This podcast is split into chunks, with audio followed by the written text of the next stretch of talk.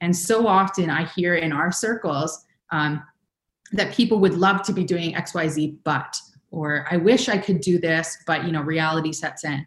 And it's like, why not inspire people to make their own life, to make those choices? We get one life to live here. Why not make it one that we've chosen, not just settled into? Welcome to the InvestNest Real Estate Investing Show, a community for real estate investors to learn, network, and grow. Be sure to join the investnest.com and start learning and earning today. Hey, what's up, everybody? This is Travis Murphy, your host of the InvestNest Real Estate Investing Show. I want to thank you all for joining me again this week. I hope everybody's having a good week so far. Um, the weather here in our area is finally starting to break a little bit. We're getting some sunshine and some some warmer temperatures. Uh, the days are a little bit longer, so I got out and did a little mountain biking over the weekend. I hope everyone out there is able to get out and enjoy some some of this nice weather as well.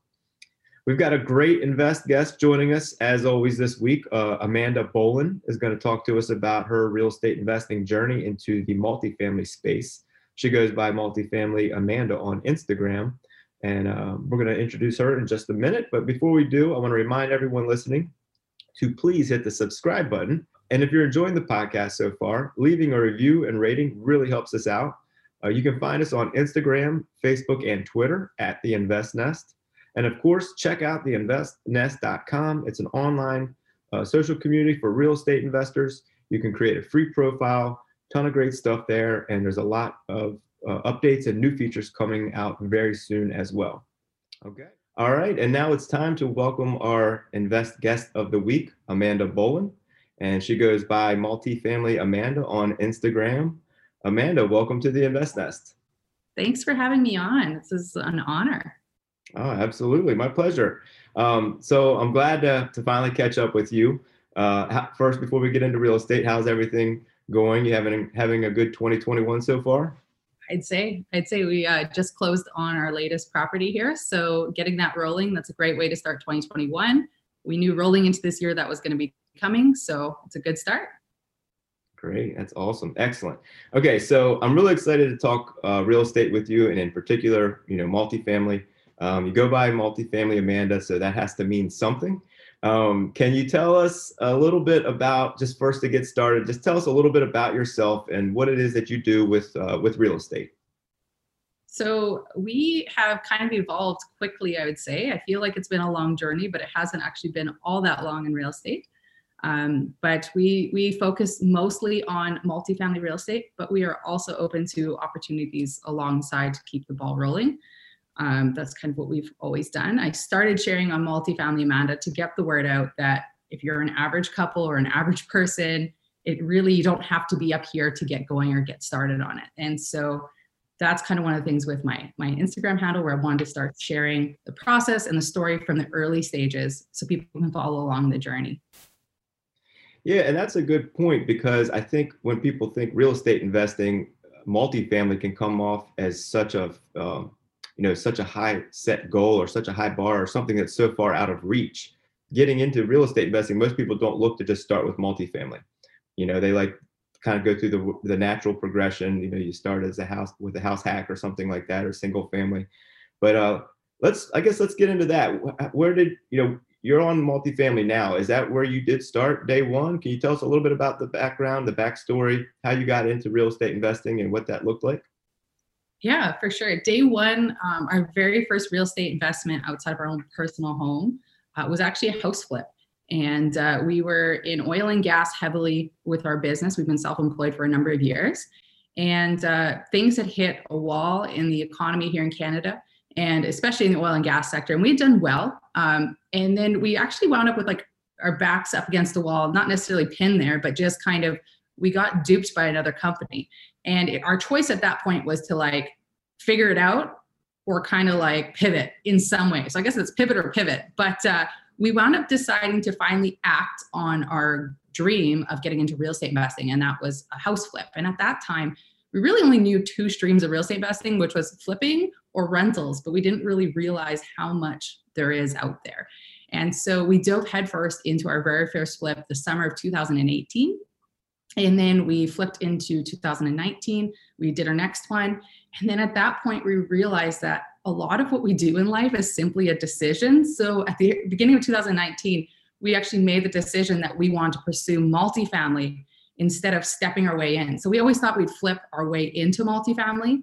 Um, but then as we gained tools and understanding and learned a lot about the real estate investment community, we realized we didn't have to wait till we made it to the set place or had a portfolio a certain size. We actually just start in multifamily real estate. So our very first rental uh, was in 2020. We closed April 1st, just a train wreck in the world.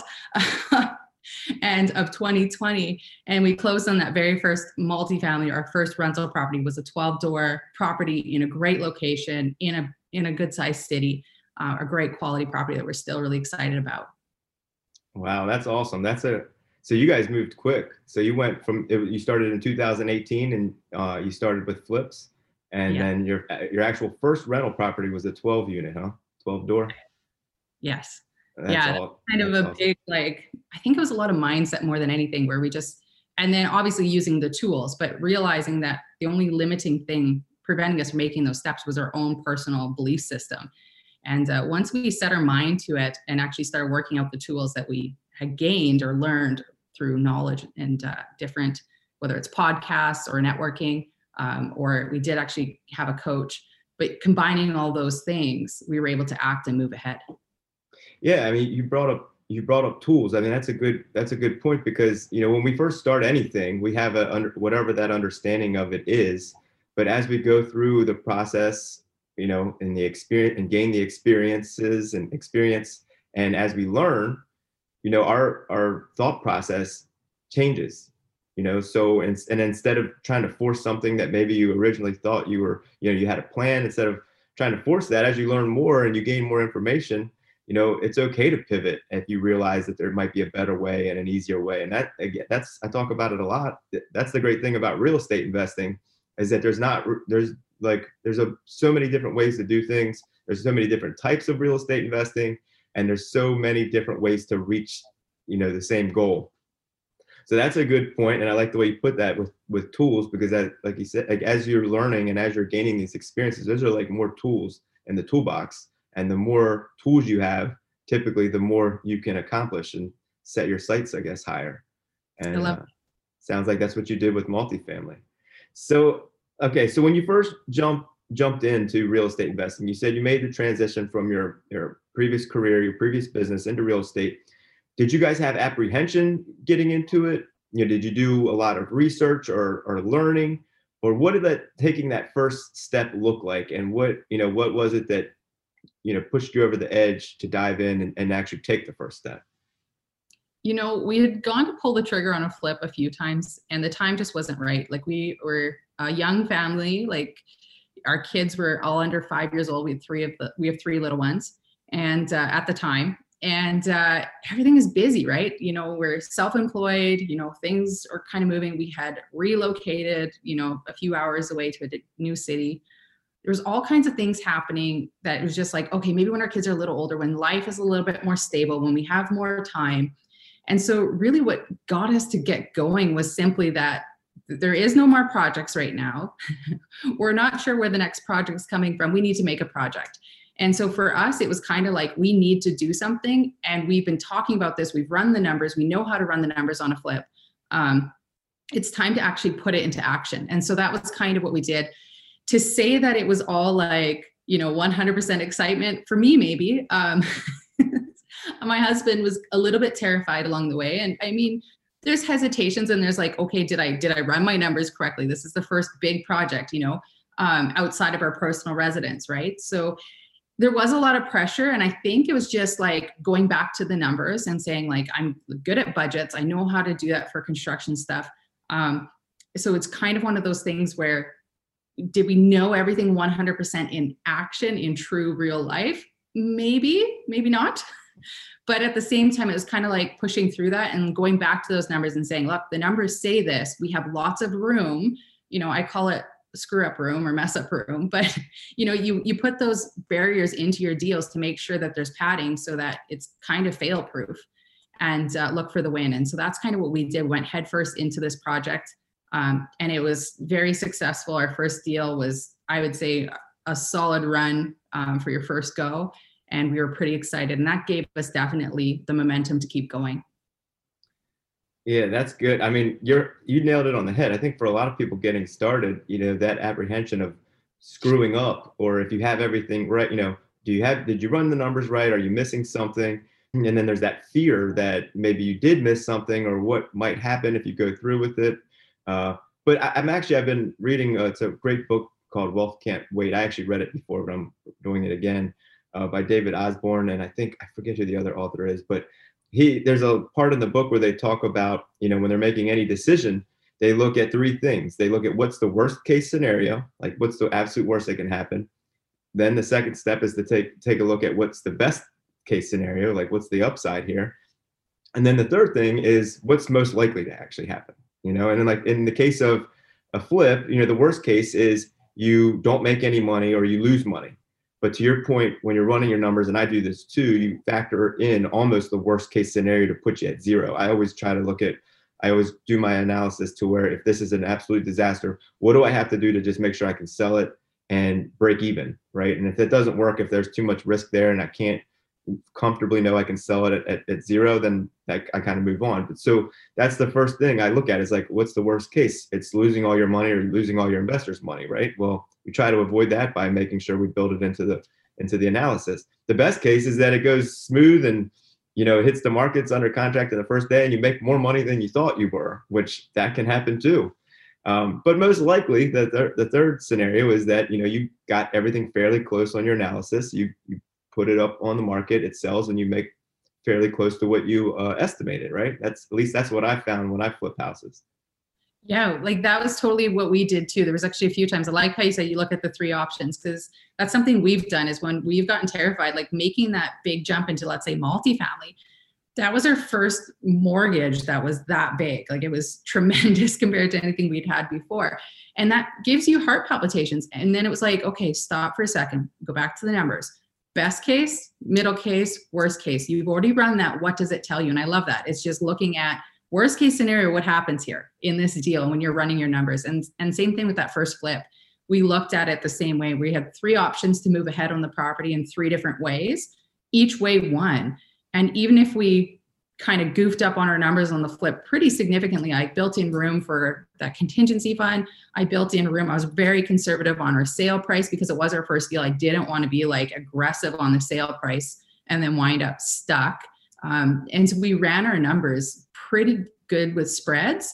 And that really gave us the confidence to just keep going forward and get really excited about it too, because it was just like, you can't lose. yeah. No, I love it. I mean, that's that's perfect because you know, I, I I flip houses here just outside the DC market, and it's it's the same exact it's the same exact scenario, whether it's multifamily or flipping houses. You know, you you look at the different possibilities, right, and then you determine if the upside it's always there's always going to come some there's always going to be some risk there, but you determine if that upside potential is worth the risk for what the downside potential, you know, could potentially could potentially bear. But you, you know you call it uh, screw up fund. I you just mentioned contingencies. That's the way i run my numbers when i'm looking at my improvement costs. You know i factor in a contingency amount at the bottom whether that's a percentage or whatever but it's it's fluff you know and that i want for the listeners at home i want them to really take um, note of that because i talk about you know analyzing deals a lot and knowing your numbers and the the reason for that is because it helps you avoid that worst case scenario of potentially losing money. So when you're getting started, build in, don't keep your numbers tight. Don't ever fudge your numbers to make a deal work just because you want it to. You know, you might be excited, you you have this opportunity, but if the numbers aren't working on paper or on your spreadsheet or whatever, or whatever calculator you're using, you know, don't change them, don't force it because that's how you do get in trouble. You build it out with excess, right? You make sure there's extra room for mistakes or for things that get missed. But like you said, when you look at it and every scenario is painting a picture of like, I can't really lose on this, or the way I do it, where it's basically the, the loss is just the break even and my time was wasted, you know, then it it change it paints a different picture when you're getting, you know, when you're when you're moving into that opportunity. That you know, it, it takes some of that apprehension out. Uh, and you mentioned now going into the multifamily, which I I, I want to I definitely want to get to multifamily with multifamily Amanda, but I do want to ask you a few more questions about flipping because you know you have it sounds like you guys have some experience there. Do you did you guys do the work yourself? Did you guys have contractors? Like how did your kind of flipping business initially um, go when you guys were flipping? Um, our first property, so we kind of did a hybrid model. I enjoy hands-on construction stuff. I think my husband hates the demolition, um, and I, am over demolition too. so our first one, we did all the demo, and then afterwards, we're like, why didn't we just yeah. bring in to it, do that? It's fun at first, but then it turns into actual work. Just you have to clean it up. That's the worst part. Um, so we kind of did a hybrid model to keep things on track. We're very skilled. Um, we are capable of, you know, building things finished. Like I'm very good at the finish side. I like that kind of thing. Um, but at the same time, we know there's parts that we don't like. So we really did, we brought in like electrical and plumbing, um, the trades type stuff. You know, we brought in some of the odd stuff to do that we just don't. The things on our first project, I would say that we were really intentional about hiring out was the stuff we didn't enjoy. Like the stuff that would be a drag. And like we know that for the sake of our marriage, us drywalling together is a disaster. So we just don't touch that. we learned that a long time ago. that's a good that's a good lesson. but it's kind of one of those things where like to keep on track we did do a lot ourselves on the first project. Um, but we brought in trades to keep the project moving. So we were in and out in eight weeks on the whole project. Um, you know full renovation. I was a smaller house uh, and then we brought in people like whether it was hiring somebody to clean up the yard or bringing in a crew to help lay the sod or stuff like that. So i'd say we managed a lot of it um, we were definitely there a lot. We did have our kids, you know, we had either childcare or maybe they'd be hanging out with us, you know, once we were done the really dirty stuff, um, you know, that kind of thing. So I think there's like so many ways to do it. It depends on what your personal goals are and your personal skill sets and being very aware of what your skills are. So we've had experience, we're good at it. You know, we can put out a quality product, we're good moving ahead.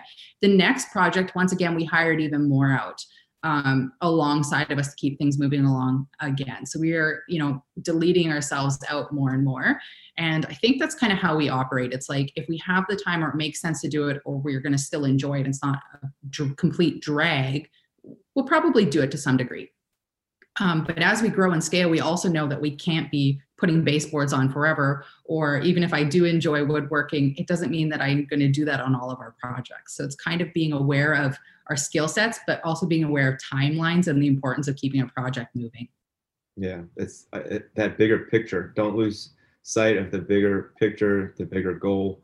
You know, and and what you just said also about the fact that you know you started to outsource the stuff that you didn't like or you didn't enjoy or maybe you weren't as good at that's allowing you to do the things that you are good at or you do uh, enjoy more efficiently so that's a again as you're moving along and learning and gaining these tools making decisions and pivoting this to whatever in the direction to what works the best for you guys. Uh, so that's a lot of good stuff there. I want to. That's gonna. That's a perfect transition now. I think into the multifamily. So it doesn't sound like you when you guys first started back in 2018. You 100% started with that intention of going into multifamily, but as you guys started into your journey of real estate investing and you gain these experiences and you learn different things and you started picking up these tools in your toolbox what what was it that you know struck you that multifamily was the way to go where where in that process or what was it that moved you away from flipping houses and into or wanting to get into the multifamily I think it, it actually goes back a few, a couple more years before that. Um, back in 2016, I was on YouTube watching I don't know whether it was some sort of investing videos or something, and just kind of getting the, the whole excitement ball rolling that one day we are going to be real estate investors. And we didn't really know what that looked like. But, and this, this video came up in the sidebar as a suggestion saying, like, why you should invest in multifamily or something like that. And I clicked on it because I had no idea, kind of had a picture of an apartment building and, you know, whoever the guy was. And, um, I watched the video and he broke down the numbers and he was taking calls and running people's deals live on his his like podcast live stream thing. And uh, I was like, he ran the numbers on multifamily, how you do value add, how you make, how do you add value and grow your wealth in multifamily real estate. And I was like, oh my goodness, this is amazing. I I never even considered like how apartment buildings worked, right? Or even thought about them. And so that was kind of the first time where I got really excited. And I was like, oh my gosh, Kirk, you gotta watch this video with me. You gotta check this out. And so we got really excited. And so the whole idea, he was like, you know, you start, you can't, if you don't have the money to get started in, you know, 12, 16 units, then, you know, start with two and flip your way up and, and make your way to the multifamily space. So I think it's been in the back of our minds that one day, I just don't think we ever imagined that one day would be as soon as it was, you know, getting that first one in 2020, especially after just starting in 18, like summer of 18. Um, that definitely wasn't a thing yet. It was like, okay, we're working our way. And I know we were talking about it while we were working on that first flip. And and my husband and I were listening to audiobooks and kind of getting excited about like our future and what we were building. And uh, yeah, so it's kind of this process, I guess, where we caught this thought by somebody sharing some knowledge and breaking down the process. And suddenly it didn't seem like that big of a deal. It was something tangible and reachable eventually, one day. Yeah, and that sounds like that one day came sooner than you expected. But it sounds like you almost did implement a strategy though. So you you started flipping, and is that kind of what happened? You you raised capital, or you started making money from flipping, and decided to now we have enough, or was it just that maybe an opportunity came across? I think it was an opportunity to some degree. So during the flipping process, we got to know other people. We started to get to know real estate investors. We didn't know anybody who was real estate investing in our circle at all. Um, it was kind of weird, an anomaly, I'll say, in our group. Um, and then we got to know people. And along the way, people were seeing that we were doing stuff and we were in action mode and things were happening. And so somebody had actually reached out to us to partner with us uh, potentially on a deal. And we had talked about how we want to move into multifamily, and they were interested in being an, a capital partner. And so we were kind of, and that's kind of actually what opened us up to moving into multi a little sooner was that we were potentially going to have a partner. And so we just didn't know what to do with that because we had run solo. We weren't familiar with creative financing. We weren't familiar with partnerships, joint venture, any of that kind of thing. And so we were kind of at this point where like, okay, that's great, but we don't know how to make this equitable. We don't know what's fair. We don't know, we just don't, you don't know what you don't know.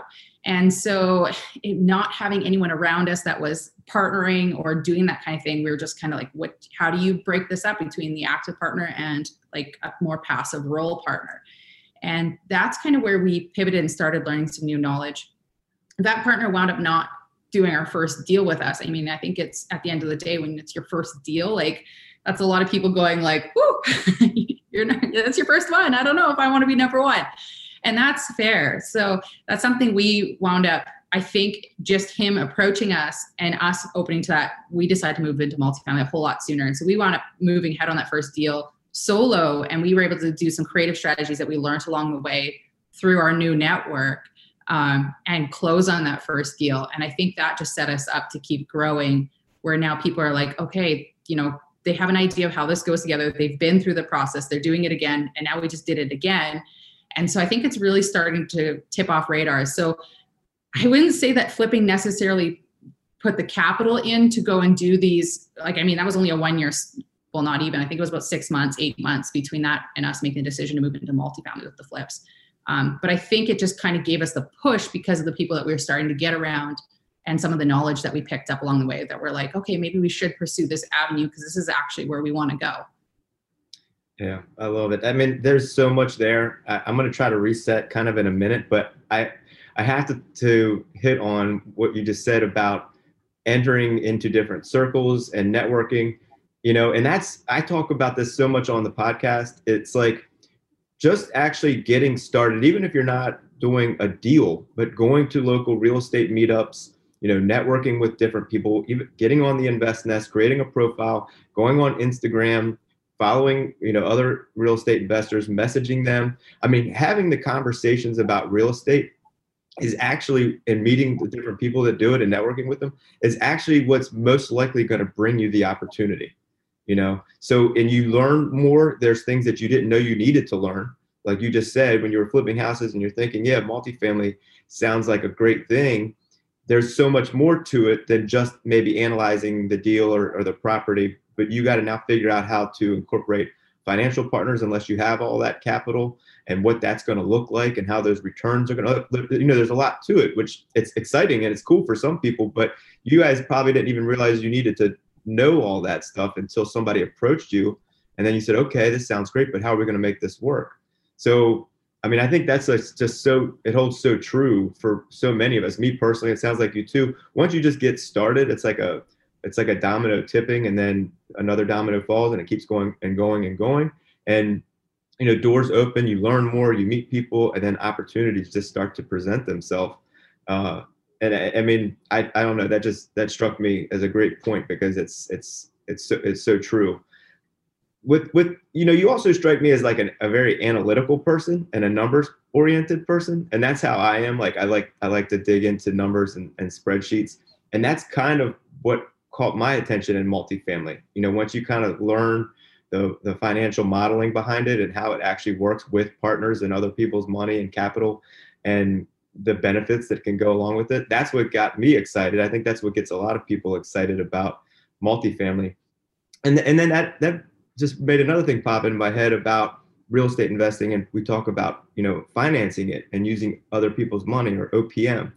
It is true that when you move into the multifamily or the larger deals, they are more capital intensive right? So you even if you're investing in a flip or maybe a single family rental or a couple of duplexes or something like that, you know, and you're bringing other partners on and there's other equity involved, it's still a big deal then too. But when you move into multifamily, you're not, you're adding a couple more zeros and it it, it becomes a, a, a lot more scrutinized. But the fact that that person reached out to you and that drove you to learn how to to do it and how to structure it and what it means to have other people come in as typically an equity partner. I, am guessing that allowed that gave you some confidence. As told you, even if even though I haven't done it before, I know enough about this now that I can go present to somebody, and it's going to be a win-win for everybody across the board.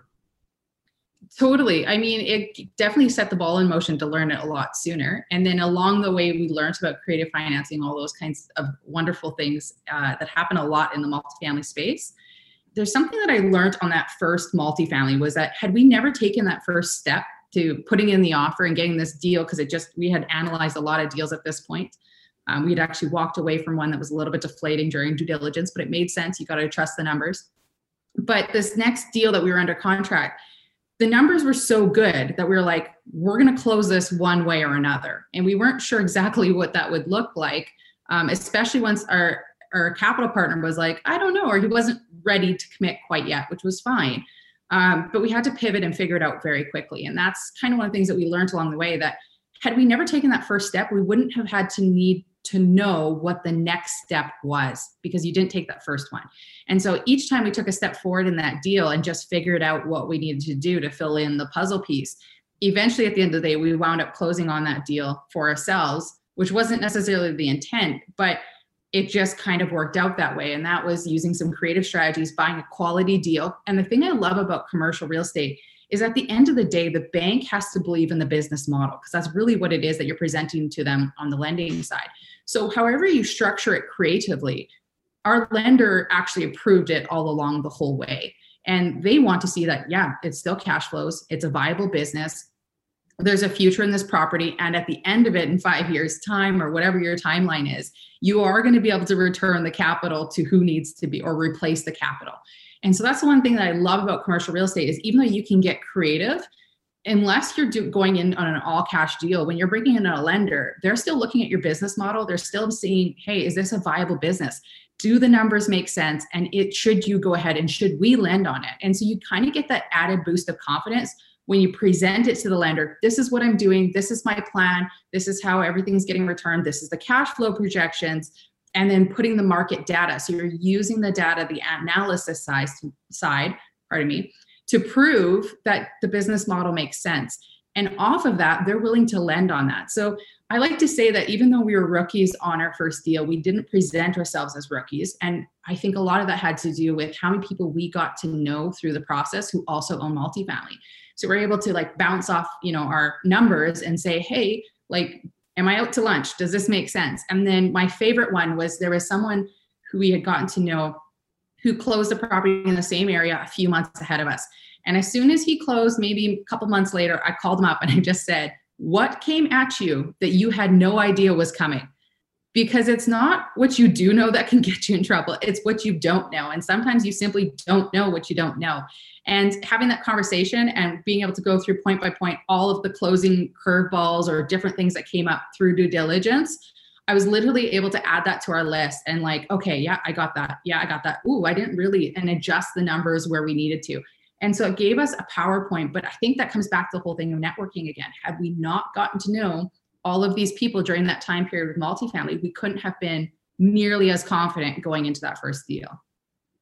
Yeah, I mean, well said. I mean, and that's the thing. Like, you, once you learn something new, then you it takes you on to the next step where there might be things that you don't know yet but you wouldn't have gotten there if you hadn't taken this the previous step right and then so now it's on your, your now you're on to the next step or the next phase and now it's time to learn about that and learn you know what we need to to figure out how figure out how we can make this work right? And by going through the process is really how we gain the experience and the knowledge and the ability to do this stuff. And so that i think like when people talk about getting started in real estate investing you know you hear about you know analysis paralysis or getting bogged down with reading too many books and this and that and the other you can read you can learn as much as you can but you're never going to learn as much as you will when you're actually doing it because there's so much that you don't know that you're going to have to learn yet that's not in the book because no two deals are alike right? There's there they each one comes with its own set of circumstances and problems that need to be solved. And and kind of just by going through that process and solving the problems you're you're figuring it out right? You're learning how to do it. And even if like you said that, uh, that other one you backed out of even if you go all the way up to that point you still gained a world of knowledge and experience just going through that process analyzing it figure out figuring out the loan side figuring out the partnership side figuring out all these pieces to the puzzle like you said so that when you went to the second one although you guys are rookies you have you have some knowledge about about it because you went through the process uh, and another good point that you brought up was about how the multifamily lending works. You know, it's not as directly dependent upon the borrower as far as like their credit score goes or their personal income, like it would be when you're buying a house or a car. They're looking, like you said, at the business plan or the finances behind the asset or behind the building. Is this building going to pay for itself? They're not expecting the borrower to be able to pay the mortgage out of their income from their job or whatever. You know, they need to make sure the building's going to pay for itself the thing that they need to make the most sure about the bar was that they're not going to screw it up. So, so as long as the building is working and it's performing and it's meeting all their thresholds, you know, and make sure that they've got their buffers built in, you know, they're going to lend on it. And it's your job to present that information to them. And then they do their underwriting as well to just make sure it, it checks out.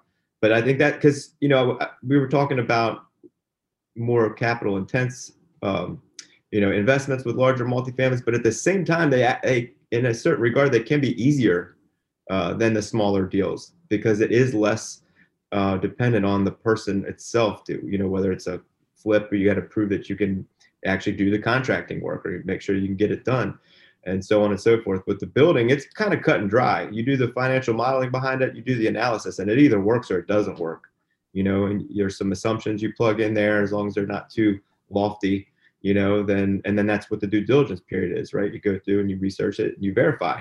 But if everything checks out, the bank is happy to lend on it because it's it's a performing asset, right? So, good point there.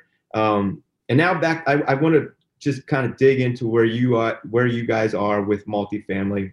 I kind of started off, uh, I alluded to it a minute ago with you striking me as like a numbers person uh, and and very analytical.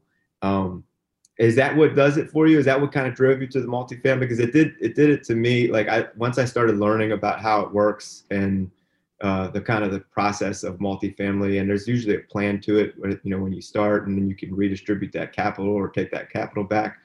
Uh, was that what did it for you, or what? I know you talked about kind of the why, but am I am I on the right track there? Is there is there something to that?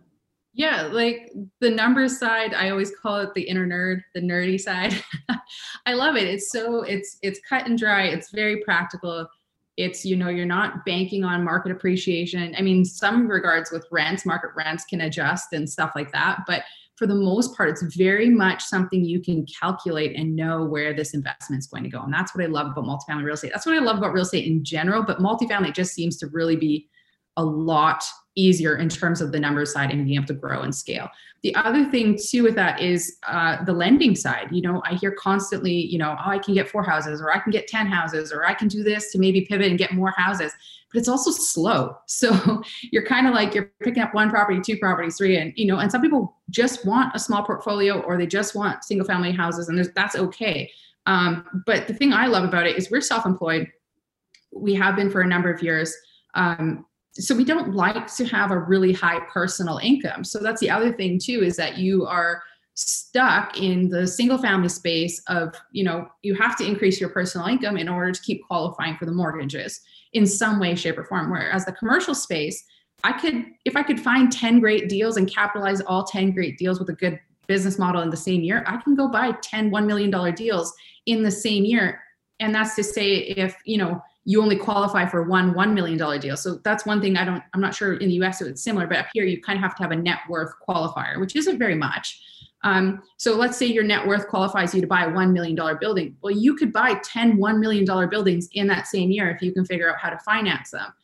Where in the multifamily space, if you can qualify for $1 million in mortgages, that's it. That's, you're done.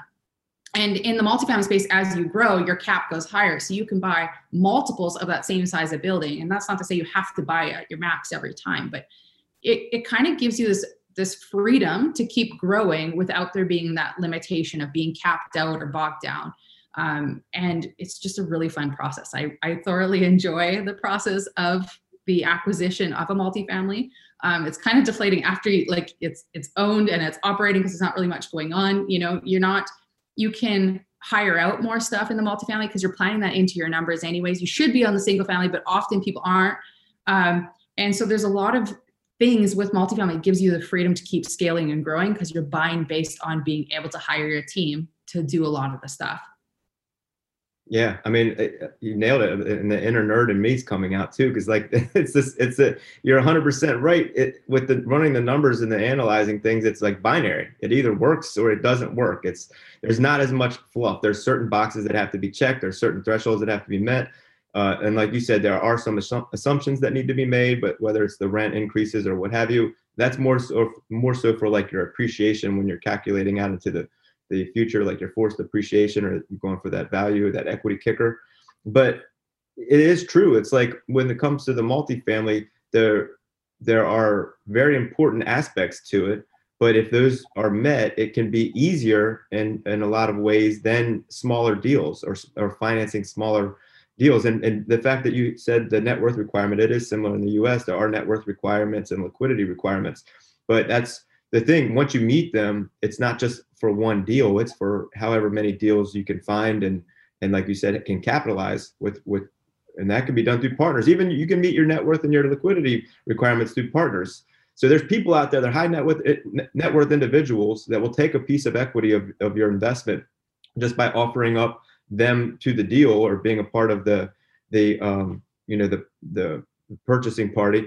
And they're checking the, the net worth and the liquidity box and they're just getting money for it you know whether they're putting any of their own actual capital into it or not. So it could work a lot of different ways and that's what's so exciting about it is and i and you hit again you hit it on the head. It's it's the fact that it allows you to it can allow you to scale so much more quicker as opposed to you know how many single families or how many smaller properties um, you're able to do in a certain period of time. With multifamily i think you can scale to a level much quicker. That's why you hear a lot of people on on interviews and that write books that you know go from hardly any to 500 units or 800 units because once you understand how it works and the mechanisms behind it, there's not really you don't you don't run into a, a, a ceiling. There's not really a ceiling there. It's kind of unlimited once you again you check all those boxes. I think I want to add to that because I, I was going to say you can find that partner for the net worth and liquidity. And that's what I love about real estate is like if there's a barrier, and that's something we've learned over the last couple of years, if there's a barrier preventing you from moving forward, there's a way to find a partner or find somebody, a who, if you want to put it, to plug that void. And so there is really no excuse if your desire truly is to move into a certain area, whether it is maybe your first flip or it is multifamily or whatever it is, you can always find a partner to fill the void, whether it's actually through joint ventureship or it could just be somebody who's contributing something that you're still moving ahead solo. So there's so many different ways to do it. The other thing with multifamily that I love though, when we're talking about just plugging in and finding people to fill the voids, lenders as a whole love multifamily real estate. And I'm pretty sure in the US it's similar to Canada a lot with this, but the default rates for multifamily real estate are some, I think, believe it's the lowest in all of the asset classes. So banks and lenders love multifamily as long as the numbers are run correctly. And it's a very stable asset class. I know back in the, the 2008 housing crash, um, which was definitely harder down there, same thing like multifamily real estate rents didn't crash with that they stayed steady or increased you know as people were moving into the rental realm and so it's something to keep in mind that as a stable asset class, and even when you're building these creative strategies and you're you're running your numbers correctly, it's very stable for the long-term growth too. So that's kind of one of the things that I get excited about is just lenders love it. I love it. It's like a match made in heaven. Yeah, it's perfect. And you're right. That's a great point. The less affordable housing becomes or the or the more difficult it becomes for people to buy houses, that only drives the rental market higher or more demand for rents. You know, when and back in 2008 when things crashed, people had a hard time purchasing. Obviously, it became uh, came almost to a screeching halt. Well, what's the alternative? People still need a place to live, so they have to rent.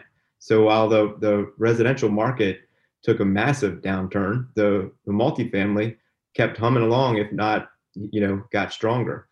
Um, and even with this last year with the pandemic, you know, I think there was a lot of concern in the multifamily really just in the real estate investing community itself. There's there still is to an extent, but within the multifamily space of all these potential massive defaults, you know, and I'm sure there are some, some instances, but I don't think it happened the way a lot of people feared it was going to happen. And it seems like we're kind of getting to the other side of that, which is great for many reasons. But um, yeah, all all great points as to why multifamily is such a powerful uh, investment vehicle.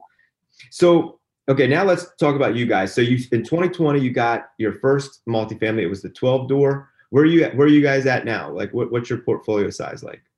We have 24 doors uh, in the multifamily space. We just picked up a second 12 unit property um, in February here. End of February, we just closed on it.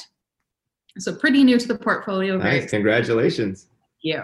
And uh, and then we also have a land development that we've been working on the, in the background, um, and we're splitting off a total of 15 lots off of a property uh, that we had purchased. So that's kind of our twofold part. Is you know the some of it it's kind of I guess a flip in, in a little bit different I guess with land development, um, but that's something that we've been kind of running around in the background. Wow, that's awesome. So you're doing a whole development deal then. yeah. Develop- so like that's it is like you said it's it's it's like a repositioning of a property but there's no property it's just the land but you're you're basically more or less repurposing it so i mean i think we might have to save that one for another podcast but i'll have i'd love to have you back to talk about that because eh, that interests me a lot i do i do some new home construction as well like spec building and land is just as hard to find around here in our market as as housing is at the moment and that's some of the things that you know investors uh, i know myself are thinking about is how can we either you know rezone existing prop uh, land uses or subdivide you know? And a lot of that's already happened in our in our market. The subdivision process has happened but there are still some spot lots some infill lots around that somebody may have just owned for a long long long time with which is larger in size with a house on it and they either don't realize or don't care that they might be able to cut it up to, to two or three lots you know and sell the land off so that's very interesting um, I'd love to have you back to talk about that again. But that's awesome. So 24 doors, and you started in 2020. It's 2021. Yeah. Uh, you guys are on a heck of a pace, a hell of a pace here, um, which is awesome and impressive. And and what's the goal from here? Like, obviously, you're working on this this uh, subdivision, this development deal, this land deal, but where are you guys headed? Like, what do you see coming down the down the pipe?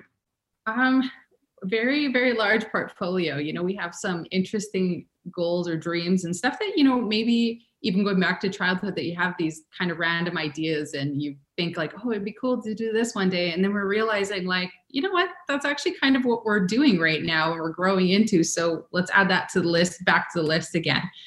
Um, so this year i guess our number one goal yes, we talk lots about doors in real estate. We all want to have more doors, but at the end of the day, I would rather have fewer doors with more cash flow in terms of like what am I getting in terms of numbers um, than racing to the top for numbers. So in 2020, we would like to see 50 doors added to our portfolio. Um, but our number one goal is to completely move our personal income that we live off of to the passive side in in 2021 um, I know that was something we wanted to do in 2020. We just could not hunt all of the buildings down that we wanted to. And, and that's the one thing is that we're looking for the right properties and deals that make sense. And we're okay, you know, not rushing into a deal that doesn't make sense, doesn't have the value add, doesn't fit our criteria. So it might be a good deal for someone else with a, a different plan in mind, but we have a very specific goal and a very specific criteria for our our growth that we want to keep hitting in order to keep growing. So we would like to see 50 doors and our personal income being completely from passive sources by the end of 2021. Awesome. Yeah, and you're right. I mean, it's not about the number of doors; it's really about the cash flow. It's how much money you're making. And the other thing we haven't even talked about with multifamily are the is the big net worth boosts that that come along with it. So I would imagine, you know, 2018, 19 when you're flipping, that's basically transactional income. You're not really you know increasing your your net worth other than maybe have whatever cash is in the bank. But the the multifamily or the the you know whether even if it's residential buy and holds that's where you start moving things to the balance sheet as opposed to the profit and loss. And your your equity starts to build up or your net worth starts to build up. So i imagine as fast as you guys have moved from 2020 to 2021 going from zero doors to 12 then 24 I'm sure you guys are seeing that net worth boost. Uh, I would imagine. Yeah, yeah, we are kind of giggling because well, in the commercial space, they often lenders request an annual net worth statement to update, make sure you're not in trouble or anything's going sideways in your personal life. And so we're coming up on the one year mark here in April 1st, um, just a couple weeks away. And so I'm, I'm kind of looking forward to the lender putting out the request for the net worth statement because I'm like, what just happened? Yeah. Um, so yeah, like, and that's kind of one of the things that attract us to the long-term buy and hold is like the flips. You know, my husband and I, we've always worked hard. Uh, he was in the trades. I've been a stay-at-home mom since we had little ones. Um, and we, yeah, you know, you're working alongside your spouse or your partner um, in in the business, even as when you are a stay-at-home parent. But at the same time, you know, we were both trades background. I was a heavy equipment operator. I worked at in a at a mine, an open pit mine, and I, it was a great job. But and we both know how to work our tail off. We are, you know, strong work ethics. You know, not afraid to get our hands dirty. You know, that kind of thing. But at the end of the day, it's like that's all we've ever known is exchanging time for money. That's always what we've done. And that's kind of where we've pivoted into multifamily and into the long term buy and hold. And why that's so important to us is that we want to get out of that cycle and start to see some compounding. Yeah, like, you know, we've worked hard and then you put some money away. You work hard, you put some more money away, but it's just not scalable and it doesn't compound at the same rate as buy and hold investments. Um, in, especially in real estate where you can leverage so much and still have a lot of stability in your portfolio, still have equity. You know, you can buy your equity in your deals if you're buying right, um, or you're adding value after the buy. So there's just there's so many ways to scale, I guess, and that's one of our big things with multifamily is just being able to stop the cycle of exchanging time for money. Yeah, there's a lot of good stuff there. And, you also did, I just real quickly, you mentioned earlier too that it's not for everybody. You know, people that are are building single family or, or small duplex duplexes, but there's nothing wrong with that either. You know, whatever is in your comfort zone or what you're you feel the best, you know, the um that it suits your strengths you know the most and reaches your goals there's nothing wrong with that. I think the point about multifamily is that if you're looking to scale and do things quicker and maybe on a larger level then you know the multi, the larger multifamily space really really suits well to that. Um, speaking to that i just want to add something. Sure. In this journey i met some other people just starting in multifamily real estate and there's another lady she got into it because she realized her retirement wasn't taken care of. Her and her husband had worked and saved, worked and saved, and the retirement wasn't taken care of. And the thing was, is they realized multifamily real estate was what they wanted to do. So she went out in her first year, got 16 units, and she was she was talking about potentially doing some private capital for another deal of us, not as an equity partner, but just as a capital partner. Um, and like a private money lender type thing. And uh, anyway, she suddenly dawned on her that in her own real estate portfolio that she was growing, she didn't want anymore. And she was like, she was all excited about multifamily at the beginning, but she realized what she was really excited about was her retirement and her future. And once she'd gone out in one year and picked up 16 units on her own, same kind of deal, um, she realized I don't actually want to grow anymore. I don't want any more buildings. I'm happy with my 16 units. It's taking care of my future. Now I have the freedom to leave my job that I didn't love and go pursue something that I want to. And so it's really about lifestyle design. What do you want for yourself? And if it is you you find a ton of joy in houses and you want five houses to take care of your future and that's all you want, I always hammer down on what is it that somebody wants just because i'm going after multifamily just because like, you're an, like an excellent flipper and you're moving into the multifamily space doesn't mean every other flipper needs to leave flipping and go into the multi space it just simply means making the choice for our own lives and actually thinking through at the end of the day what is it that my life looks like? 10 years from now 5 years from now what does my life look like? And then putting the pieces in along the way to get there. So i loved it. I celebrated with her. I was like this is so amazing. In one year you went and took care of your retirement. You know you're closing in you're less than 10 years from that deadline of that retirement age that everybody kind of targets at 65 you know?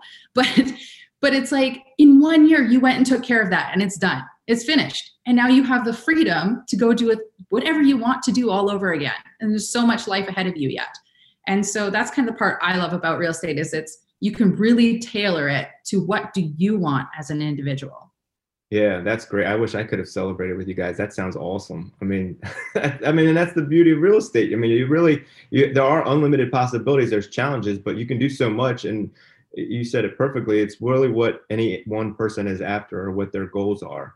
Uh, and that's going to kind of tie me into the last kind of um, topic I want to get to with you. And, you know, we've talked about so many good things today about taking action. And once you do, you know the things that you learn and how that kind of propels us forward and then in in addition to that meeting different people once you get started the networking aspect and how that brings opportunities um, a lot of good stuff but you know the, the question i want to ask you now is kind of why you know we talked about the, the transition and what caused you to move from one one space to the other but what what is your why? Like why are you guys doing this? What not as far as number of units or how much cash flow or anything like that but what what's the end goal? And like why do you guys get up and do this every day? Yes for us it's that whole lifestyle by design the lifestyle freedom. I mean we love to we love to be in activity mode. We talk about we can't see ourselves retiring per se or just stopping everything. We enjoy the process. We what we really truly want is just not to be forced to do anything. We're not forced to get up or my husband let's say doesn't feel the obligation to get and go and do whatever work um, hands-on type thing. And that's something we've pivoted out of uh, a lot already. But it's kind of like we want to be free to make those choices in life free to make choices just because we've decided we want to do something we we love to give and we want to abundantly give and we we get excited when we think about as we keep growing and the way we get to pivot how that looks or what we get to do or how we get to partner with people and uh, give back in a lot of different ways it gets fun. It's for us, I guess it's about the fun and the process. We enjoy the process, but really, it truly comes down to being able to make decisions not based on money in life. And so often I hear in our circles um, that people would love to be doing XYZ, but, or I wish I could do this, but, you know, reality sets in.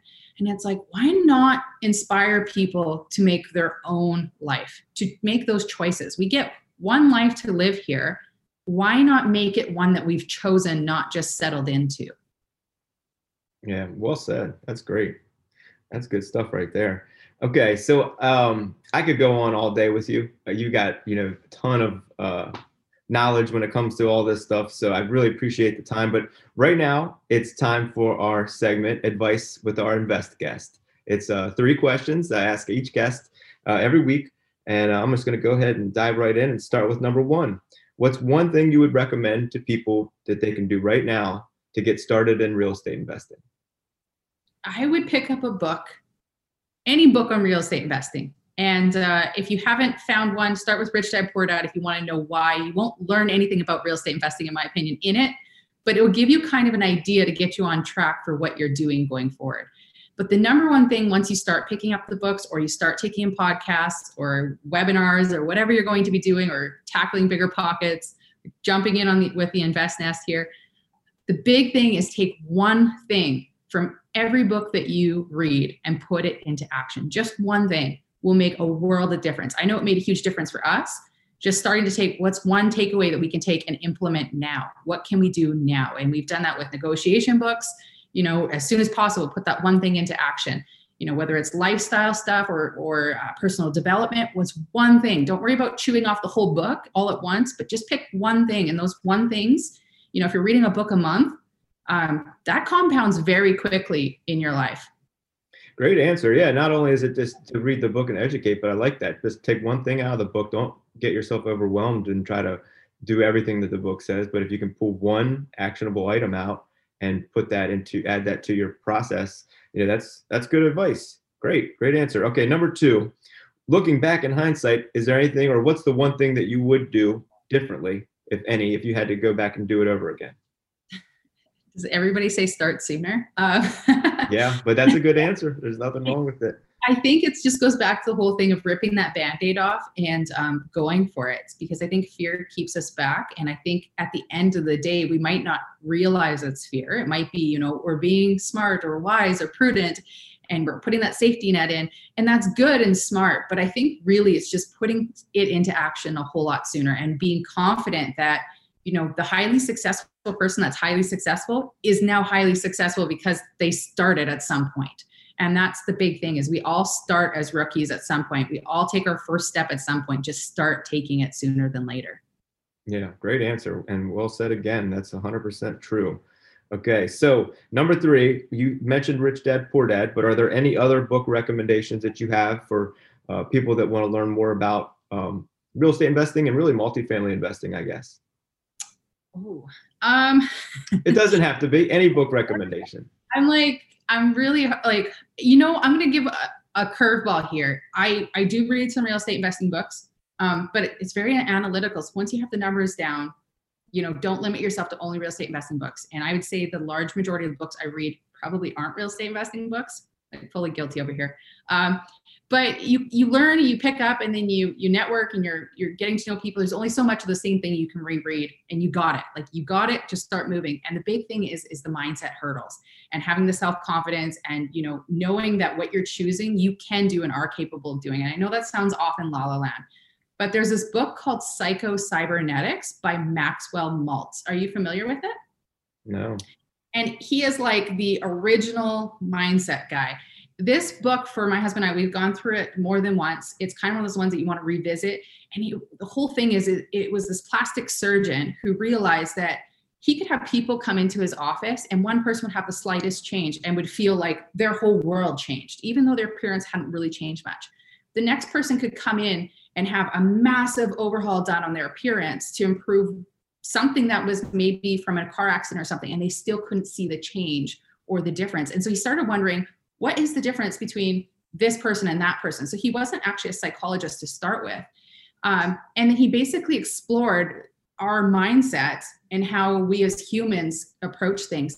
So it's just a really cool take on, I guess, becoming very self aware and maybe giving yourself the confidence to move forward to choose who you are and start walking out in that person. So the book is definitely not real estate focused, but I think any business person, any person looking to grow in life should take a look at it and and really start to explore that part is like is my own thought process, my own personal beliefs, the things that I've been taught growing up subconsciously, are those limiting me from taking that next step? Do I feel like I am not the person that can take on a multifamily property? Because that's those special people in the corporate world. When you realize that these people who own these properties, it's one thing I love about I go downtown now in in our city here. And i look up these big buildings which are probably small compared to larger centers. But i'm like literally it's just a person like myself that owns this building. They might have a corporation that owns the property but at the end of the day there's a person like you and i who owns this property. How wild is that when you start to realize that? And you start to look around at different things and it's like there's a person behind that business. Somebody started that business and uh, so we see these big corporations and we think of them just as this big juggernaut, but really at the end of the day, there is someone, there is a person behind that. And that person is really no different than you and I. And we just make choices along the way and we can grow that or create our own whatever we desire. So that is a book that I love. It's a little different. It's a little out of the wheelhouse for most people, but I definitely I'm I'm a huge supporter of the book. It was it was amazing for both of us. And that's interesting. Can, can you give us the title one more time? It's Psycho Cybernetics. So psycho like P S Y. Yeah, yeah. That's awesome. No, that's interesting. That's that's cool. I mean, because a lot of this with real estate investing, and I think a lot of like you said, what prevents people from actually getting started is it's limiting belief, and you may not even realize that it's a limiting belief. You know, and I think may, it sounds like that book helps people look inward at themselves and maybe kind of just question things and question why things are, why they're not doing things, maybe from a different perspective. It sounds like so great. I like I like the curveball. That's that's kind of like that wealth can't wait. It's really not and it's a great book. I recommend that as well. It's not like a uh, super real estate, you know, you do this is how you do this, this is how you do that, but it's more like inspiring and motivational. Uh, it makes you think about things a little bit different, much like Rich Dad Poor Dad. Uh, so great, great advice, great advice. And you're right. I mean, I do the same thing. I you can only like you read multifamily or apartment investing books, you kind of get how it works. There's only so many you, read another one it sounds it's the same exact thing. You know you, once you kind of get it you get it. I'll, I'll, go revisit them sometimes but so i like the recommendation something a little bit different. Very very good. Uh, amanda this has been a lot of fun. Can you tell us how people can connect with you if they want to if they want to learn more about you or what you're doing? Um, where can people where can people connect on Instagram right now. I started my account there to start sharing the process. Like I said, I do share about the nuts and bolts, the cap rates, the net operating incomes, how to run the numbers, kind of some of the mindset stuff. But you can find me on Instagram at multifamily Amanda. And I encourage our audience to go check out Amanda on Instagram. Um, she is a wealth of knowledge when it comes to this stuff. Super uh, motivational, super ins- uh, inspirational. Uh, so go check her out. She's doing a lot of cool stuff. Um, Amanda, this has been a lot of fun. Uh, I really do appreciate you coming on. This has been a great conversation about real estate and um, you know multifamily, but even in just just in life. Uh, so you're a great example of what people can do when we put our mind to it and we we have our goals set. Uh, so thank you so much for coming on and sharing your story with us. Well, thank you for having me. This has been wonderful. Absolutely, and hope to have you back again sometime if you'll have me. oh, absolutely, absolutely. I'm sure I want to hear more about that uh, land development deal. So you're definitely invited. But uh, thanks again, Amanda. It's been a pleasure. Uh, I wish the best of luck to you uh, and your team. Um, and I hope you guys have a successful 2021 and beyond. Thank you very much. And I also want to thank all of our listeners out there for joining us again this week. Uh, I really do encourage you all to go check out um, Amanda on Instagram. Again, it's multifamily Amanda. Uh, she's doing a lot of great things when it comes to multifamily and she's sharing it on Instagram. So go check her out, give her a follow. And I want to thank you all again for tuning in this week. Again, our show drops every Wednesday morning. So be sure to hit the subscribe button so you don't miss out on any of our podcasts. Um, and leaving a review and rating again does help us out a lot. So that's greatly appreciated. Uh, we are on Instagram, Facebook, and Twitter at the Invest Nest. And of course, go create your free profile at theinvestnest.com. Um, and again, we do have a lot of great features coming out soon. I, I will make the announcement for the, the website relaunch very soon. So stay tuned.